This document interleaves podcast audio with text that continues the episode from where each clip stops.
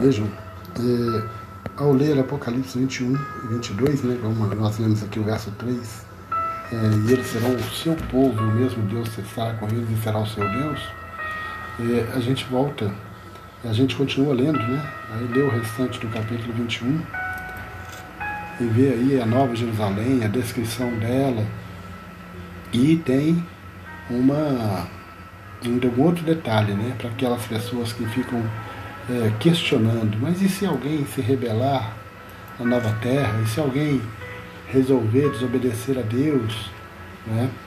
No verso 3 de Apocalipse 22 responde, nós já lemos isso em outras histórias, é, confortando né, e respondendo essas indagações.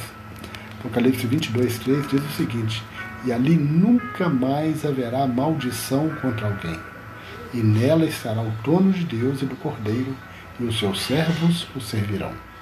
Ou seja, é, na Nova Jerusalém, na nova terra, né, que vai ser restaurada como o Éden era, não vai haver maldição mais.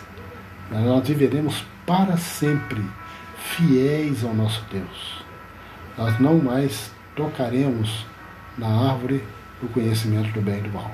Nós provaremos e comeremos de cada mês um fruto da árvore, do, da, árvore da vida. É que na Apocalipse, Apocalipse diz que ela dá o seu fruto, é, um fruto, 12 frutos por, por ano. Né? Cada mês ela dá o seu fruto. Então, assim, isso é maravilhoso. Não é? Nós não vamos ter mais, não vamos mais correr o risco de alguém se rebelar contra Deus, como aconteceu com Lúcifer. Não é? Ele era, não tem esse nome na Bíblia, né? nós já sabemos, mas Lúcifer porque se refere a um anjo de luz que Satanás era antes dele se rebelar contra Deus. E ele quis ocupar o lugar de Cristo, ele invejou o lugar de Cristo. Então, por isso, ele, ele queria ser adorado. Né? Ele era uma criatura e queria ser adorado como Criador. E quem merece ser adorado é só o Criador. No caso, Deus, Jesus e o Espírito Santo merecem ser adorados.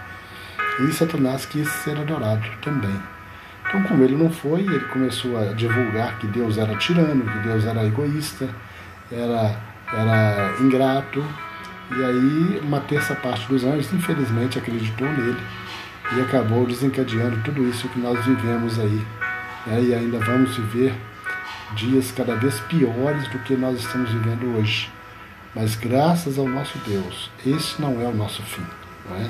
Jesus vai voltar, vai levar os salvos para o céu, onde passaremos ali mil anos com Ele, pela graça dele e depois voltaremos para a terra, para habitar na terra por toda a eternidade.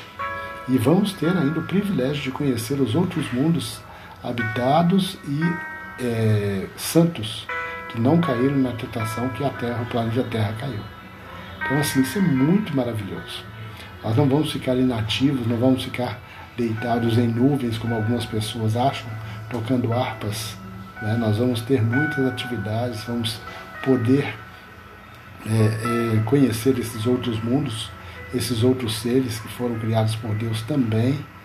E, e melhor, vamos em estudar por toda a eternidade o, a encarnação de Cristo, que é o mistério da encarnação. Nós vamos estudar por toda a eternidade. Deus se limitou a um corpo humano para salvar a humanidade. Então, assim, é, leia depois o capítulo todo, né, o capítulo todo de Gênesis 11 é, e o capítulo todo, o, o capítulo todo de Apocalipse 21 e 22. Vocês vão entender o que eu estou falando. Tá bom?